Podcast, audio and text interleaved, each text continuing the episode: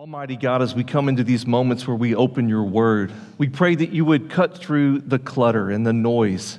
And Lord, that you would clear our minds from distractions and speak life transforming truth into our hearts, into our minds, to the glory of your Son, in whose name we pray. Amen. Today we continue a sermon series that we started last week called True North.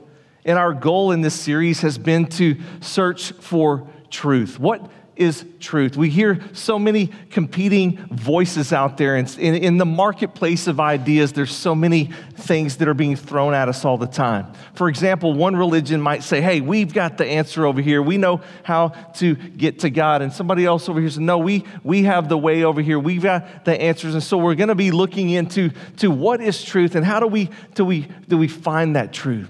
And here in the next few moments, we're going to take a look at one of the most controversial claims that Jesus Christ ever made. And we're going to look at one of the biggest questions that we all face in this life. And actually, this question, it's the most important question when we come to the end of our lives. And the question is this How am I to be made right with God? How am I to be made right with my Creator? And so we're going to, to look at this today in the next few moments. Let me ask you this Has anybody ever rented a car and driven in another country? Like you went to London and you were over there, or maybe you were in Germany or something. Man, a year ago, I went over to Germany. Uh, my wife and I, we went on a trip and we rented a car man, at Autobahn, and it was like incredible. But you know, if you've ever gone and done something like that, it's like the street signs are different. You're like, I hope I'm doing the right thing here. But we went into this little town uh, in Germany called Rothenburg. It's like one of these, like the oldest cities over there, like medieval and like cobblestones and like so cool, but the, the streets are so narrow. And so I was driving around in there for a couple days. There's like outdoor cafes, people walking around. Man, I would be going up the street, and these people in these restaurants are like this, like, uh, and like, and I'm like, how do they know that we're Americans? You know, like I'm in the German car, you know. So on the second day, we get up this street after they're glaring at us and like I come head to head with like a UPS truck and he's like, ah, oh. and I look over and there's this sweet old German lady over here with the handbag and she's looking at me and she comes out into the street and I roll the window down and in broken English, she's like, one way street. And I was going like, ah, oh, the wrong way for two days. Everybody's like, oh, you crazy Americans, what are you doing? Here's the deal the, the city had determined it was going to go this way. And I could disagree with it and I could not even know, but it doesn't change the truth that this is a one way street. And so today we're going to be looking at the truth and an unparalleled claim that Jesus made where he says, I am the way to your heavenly Father. Listen to what he says in John chapter 14. You know this verse well. He says, Jesus answered, I am the way and the truth and the life, and no one comes to the Father except through me. What he was saying to his disciples is he says, I am the way, not a way, or I'm going to point you to the way. I am the way. And he says, I am the truth. I'm not just a version of the truth, but I am the truth. And then he makes this incredible statement. He says, There's no exceptions. No one comes to the Father except through me. You know, the reason we teach exclusivity as, as Christians is, is not because we made this up, it's because Christ Himself taught it. And so we teach what, what He says. You know, some people react, they go, Jet, I just don't like organized religion.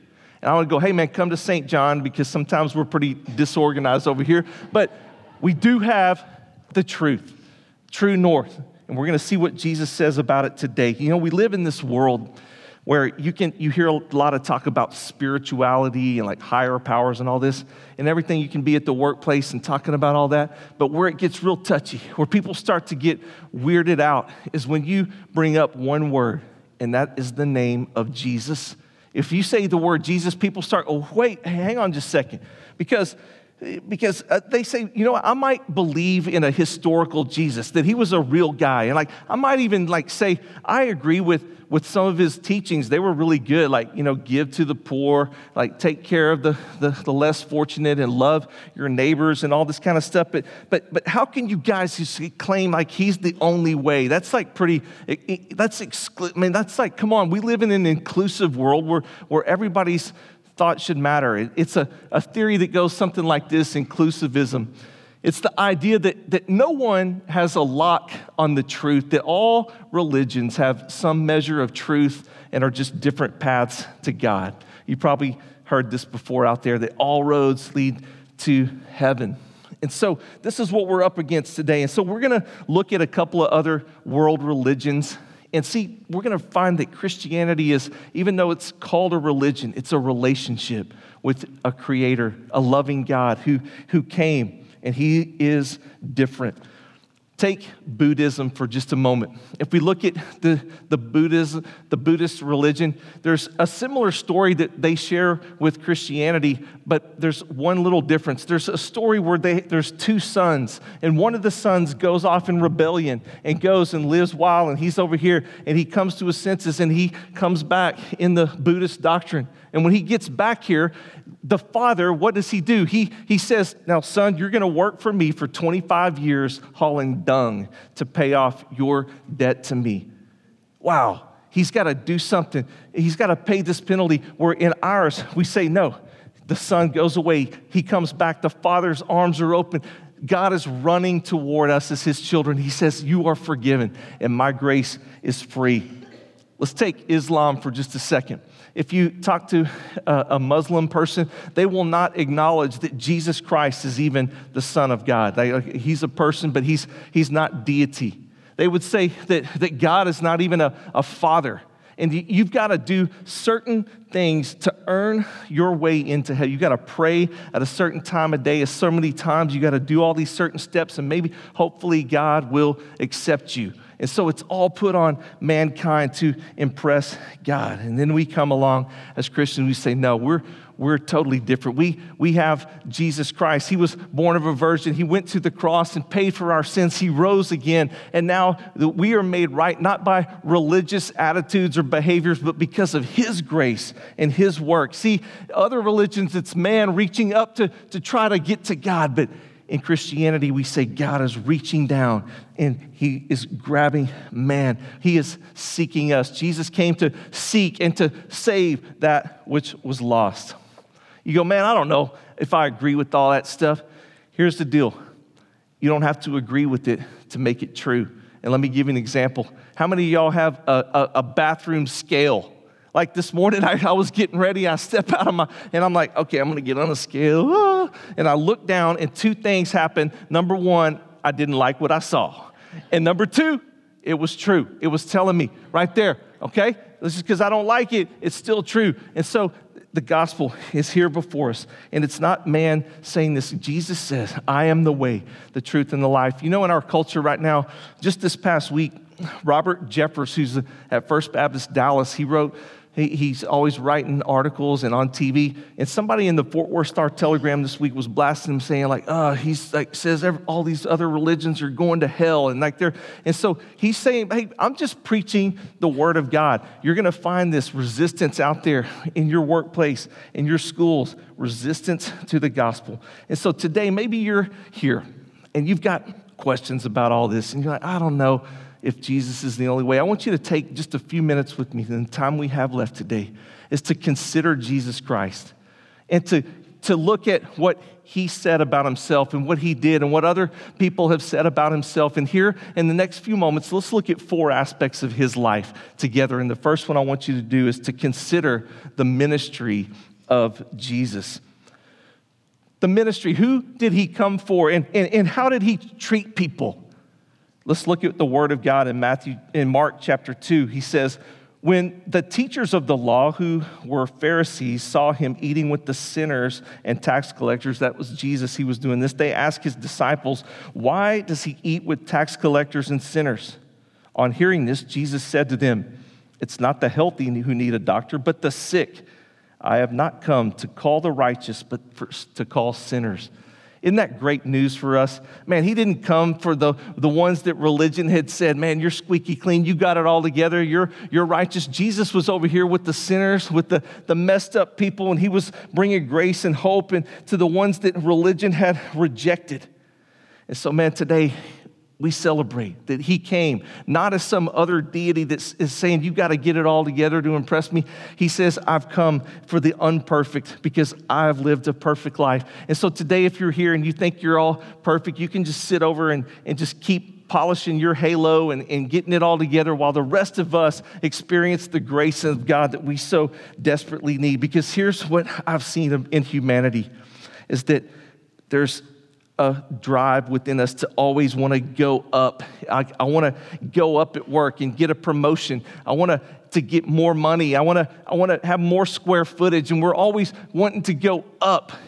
And here's Jesus. He looks and he says, I'm coming down. I'm coming down to you. I'm stepping out of my glory and I'm taking on humility and to come into your mess and I'm coming down. What other deity says that? I'm coming down to you because I love you. Consider the ministry of Jesus. The second thing is this to consider the miracles of Jesus. Jesus performed many signs and wonders, and people saw this. But through the power of God, he was, he was opening blind eyes, and lame people were running, and, and deaf people were hearing. He was casting out demons. Remember his first miracle at the wedding? He turned water into wine. Like, who doesn't want this guy at your wedding, man? Come on. He did these miracles. Let's look why these are recorded. In John chapter 20, it says, Jesus performed many other signs in the presence of his disciples, which are not recorded in this book. But these are written that you may what? That you may believe that Jesus is the Messiah, the Son of God, and that by believing you may have life in his name. You see, what's incredible is back in the day, Jesus' detractors, they didn't deny the miracles. They saw them like he raised Lazarus from the dead. They saw it. They were just saying, like, in whose name and whose, whose power and authority are you doing these? And so Jesus came to show that, that we have an invisible God. Yes, we can't see him, but he can reach through the fabric of time and space, through the invisible, into this visible world, and he can do miracles and he can transform lives. And it didn't stop with Jesus. He's still doing it in people's lives today. Maybe your, your life, you think back and you go, man, it wasn't a coincidence that one time in my life I almost died but God protected me, man. The angels, uh, His holiness was helping me out. Maybe there was a time when your relationship, your marriage was, it looked impossible that this thing could survive and, and God did a miracle. Or maybe you were, you, were, you were bound up to a substance that had you chained and there was no way you were going to break free of this addiction. But, but by God's power, He did a miracle in your life. He reached down and He did a miracle. Consider the miracles of God. What other God with a little g, some idol, some thing is reaching through and, and doing any of this supernatural work in people's life. Jesus is at work. He is reaching into our lives. The third thing is I want you to consider is to consider the resurrection. Consider the resurrection. If you were to go to the tomb of other religious leaders, they're still there. But if you go to the garden tomb, Jesus is not there. And you say, well, uh, how about they, they, that the Romans hid his body after he was dead? Like, really? The Romans would like nothing more than to produce a dead body so they could point to it and say, hey, y'all made this whole thing up. How about other people who go, you know what? The disciples went to the tomb and they stole the body. Well, the Romans had placed guards out there, a seal on the tomb. And if they had tried to mess with that, like the Romans would have seen that and said, no, these guys are making this story up. The Romans, they were, they were masters and professionals at, execution. Think about it. They crucified thousands of people, and when Jesus was hanging there, they ran a spear into his side, and, and water and blood ran out. They, he was, they made sure that this man, Jesus, was dead. Here's Jesus conceived of the Virgin Mary. He lived a perfect life. He went to the cross and he's hanging there because we nailed him there. And creation is mocking the Creator and hurling insult and spitting on Jesus. And what did he say? He said, Father, forgive them. They don't know what they're doing. What other deity would lay down his life like this for anybody else? And so Jesus then cried out in a victorious cry, It is finished. And he won the victory over sin and death for us there. In that moment, the Bible says that there was a Roman centurion there. And here was a hardened man who'd probably seen so many people die. And the Bible says the ground began to shake and tremble and it went dark. And this centurion looked up at the cross and he said, Surely this man was the Son of God. How could he say that? Why? He saw in Jesus the humility and the love and the compassion in the moments there. He recognized the power of God. They laid Jesus in a tomb. Three days later, some ladies go to anoint this body, and when they got there, they didn't find a, a, body there. They found an angel that said, Why do you seek the living among the dead? He is not here, he is risen. Wow. Jesus appeared to 500 other people after he rose.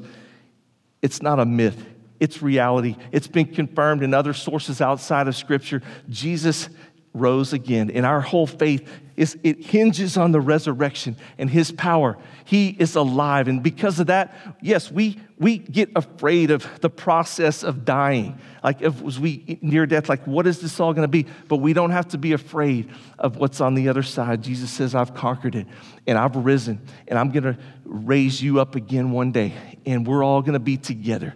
The resurrection, the power of Christ. He's a living Savior consider the resurrection. The final thing is consider the message of Jesus. Consider the message of Jesus. How are we made right with God? Let's look in the book of Romans, chapter 3, for one moment. It says this the righteousness, this righteousness is given through doing a bunch of cool stuff, obeying laws, impressing God. No, he says it's, given through faith in Jesus Christ to only just a couple of people. No, it says to all who believe. You see, some people say, oh, y'all are so exclusive. No, Christianity is the most inclusive to all who believe. All through Scripture, you see the word whosoever. John 3:16, whosoever believes in him will not perish but have everlasting life, the most inclusive. Imagine you're in your backyard working out in the yard and you're gardening, and all of a sudden the, the snake comes out and bites you right in the calf. Ah, like you go, oh, and like you kill the snake, and you're like, I gotta get to the hospital quick. So you get the snake, you go down there. They're like, man, you were lucky you got here. That's like an extremely dangerous, poisonous snake, but it's cool because we have this thing, this vial. It's an antidote we're gonna give you, and you're gonna be just fine. And you're like, wait a minute. I don't know. Like, you got, like, go to the cabinet, and there's something else in there. Like, come on, I, am gonna, I can figure, so then you're like, I'm gonna figure this out myself. I'm gonna stand on my head, and like the venom is gonna go through my body and dissipate. I'll be just fine. Or you can say, man, whatever, I'm gonna, I don't take your, like, no, you would be a fool to not take the antidote. And Jesus says, I am the way. And so it's not unloving. It's the most loving thing that we can do is to tell the world that we have the antidote for you. Jesus is the only way. He's come and He's offering you eternal life and grace. The most loving thing we can do is to tell the world. And so, as we close this message up, I want to give you a challenge to do three things as we leave. The first call to action would be this is to believe and receive the grace of Jesus. It's a free gift. Maybe the Holy Spirit has been stirring and drawing you and working in your heart, and you've been wrestling, and, and you're like, this is resonating with me. And so the Holy Spirit is working in you to create the faith that reaches out and receives that free gift. And so, where other religions would say, you have to D-O, you have to do, Christianity says, no, it's D O N E, it's done. Jesus has already done the work. All you got to do is reach out and receive his gift of forgiveness and eternal life. The second thing that I'm going to call you to do is to pray for an opportunity to share Jesus. You say, I don't know, man, if I can do this, I, am not comfortable talking about my faith. And, and, and, so, what is all this? See, when, when Jesus, when we were brought to faith and saved, he could have just zapped us out of here, beam me up, Scotty, and I'm out of here. But he left us on this planet. Why? It's to be a part of his mission, like the Deloaches, to go and to, to take the gospel into all the world, to be a part of his kingdom work. See, the old, the old paradigm was in churches for outreach just to be a program driven organization. Say, man, if we got a great music program, youth, children, all this, all these people will just come to us And that's great to have those. But the shift now, it's not like that anymore. We got to get out. We got to build relationships and begin to share the gospel one on one and to take the message of hope to the world. And the last thing I want to challenge you to do is this right here is to tell one person this week about Jesus. Like, I don't know about this. Like, what, how do I do this? I'm not, uh, I'm not educated in theology. Like, talk about what Jesus has done for you. And then I want to challenge you to, to memorize and to say this phrase right here with me Come sit with me. Let's say that together. Come sit with me. You're like, I don't know about how to talk about, uh, uh, all you got to do is like this week say, hey, I'm at the softball game and I see and someone's talking to me and my, my marriage is just like going down and I, I've got all these problems with my kid. Hey, you know what? I got a great church. Why don't you come next Sunday and I'll save you a seat. Come sit with me. Oh, would you do that? Yes. Okay.